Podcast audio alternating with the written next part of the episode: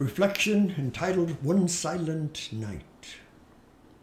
One silent night, in a pitch black place, he could visibly see the cutting edge of the clarity of billions upon billions of sources of white heat up in the black, black sky, where clusters of single stars and free floating galaxies and countless zodiacal configurations amidst galactic gas clouds and endless vapor trails all stood that silent night, as if in the stillness of eternity, and as if transfixed, to simply breathe quietness.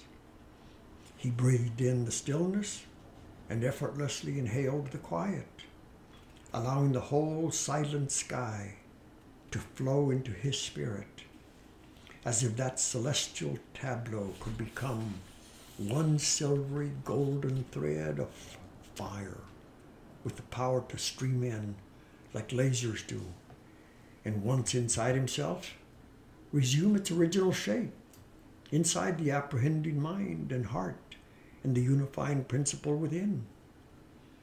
All that immensity and the totality of that density, he discovered once more just by looking up, can glow with equal intensity in the light of his inner space as he, it does this very instant in the darkness of outer space. All that immensity and totality of that density can glow with equal intensity in the light of inner space as it dark as it does in the darkness of outer space. Silent nights can do that to you. End of reflection.